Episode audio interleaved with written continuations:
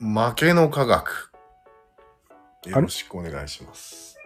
いいのこっから。そのまま収録なの。そうだね。うん。オッケー。勝つことと負けることってあるじゃん。うん。あれって似たようで全然違うんですよ。違うよね。勝ちは、まあ、前言するっていうか、うん。だんだん飽きてくるんだけど、うん。あってもね。それは負けて直も感的な話でそうなんだよね。うん。負けた時にそんなに飽きたっていう気がしないんだよね。しない。あれは何をやってるかというと、うん。実験をしてるんです。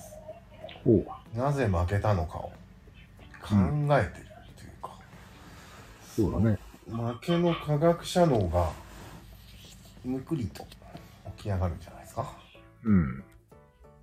起動するんじゃないですか起動するね。なので勝ち負けのあまりないことをはっきりとないことっうん。てなんか夢をつかもうと頑張ってるとかはうん。負けがはっきりしないのでそうだね。違う脳なのよそうだね。あとスポーツとか、クラロワとか、一回一回きっちり負けると、うん。脳は元気になります。そうだよね。4年後目指そうってのあるよね。また、お前4年好きだな。あれ不思議でねえ。負けた瞬間から4年後目指してるから、休めって思うんだけど、なるほど。休まないらしい。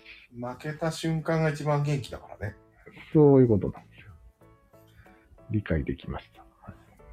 まあ、一種特殊な人は勝っても勝っても、実験をやめない人も中にはいるかもしれないね。ああ、何メドライトみたいな人だよね。そうだね。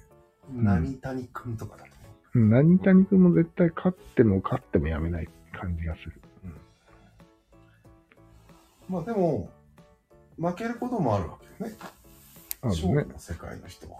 まあ、ちょいちょい負けてるよね、二人とも。そこでカチンカチンと押すとスイッチが入ってるんじゃないですか。そうだね。いやーそうか。ああいう勝負の世界においては、負けられない、負けないことは難しいよね。そうなんや。うん。なるほど。それに比べてラジオとかよ、うん。負けがわからない。そんなの、いろいろ、ほとんどのことでそうだよね。そう。仕事とか、うんまあ芸術とかもそうだろだから疑似体験的にもう。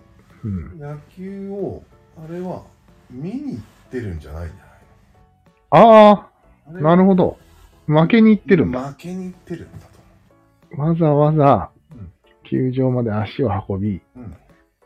うん。 2時間半かけてみて、お金も負け払よって、金を払って負けを体験して、とぼとぼ帰ると。うん。でも脳は活性化してるんです。すごいな。あ、そういうことだ。そういうこと謎が解けたわ。わかりました。わかりました。はい。じゃあいいかな。素晴らしいですね。はい。では、はい。